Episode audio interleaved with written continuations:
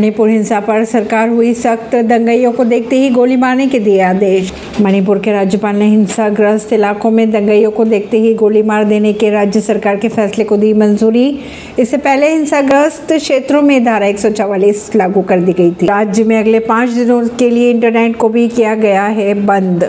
मणिपुर के आंदोलन के दौरान बुधवार को हिंसा हुई की चपेट में आठ ज़िले आ चुके हैं। अब मणिपुर में हिंसाग्रस्त माहौल को देखते हुए प्रभावित इलाकों में दंगइयों को देखते ही गोली मारने के आदेश भी जारी कर दिए गए हैं। एक धारा एक भी लागू कर दी गई। राज्य के अगले पाँच दिनों की अगर बात की जाए, इंटरनेट सेवाएँ बंद कर दी गई है। मणिपुर में असम राइफल्स के चौतीस और सेना के नौ कंपनियाँ तैनात की गई है। इसके अलावा गृह मंत्रालय ने रैपिड एक्शन फोर्स की भी पाँच कंपनियों को मणिपुर भेज दिया है। हालाँकि इसके बावजूद मणिपुर में बवाल थमने का नाम नहीं ले रहा है। ऐसी खबरों को जानने के लिए जुड़े रहिए जनता से रिश्ता पॉडकास्ट से, परवीन श्री दिल्ली से।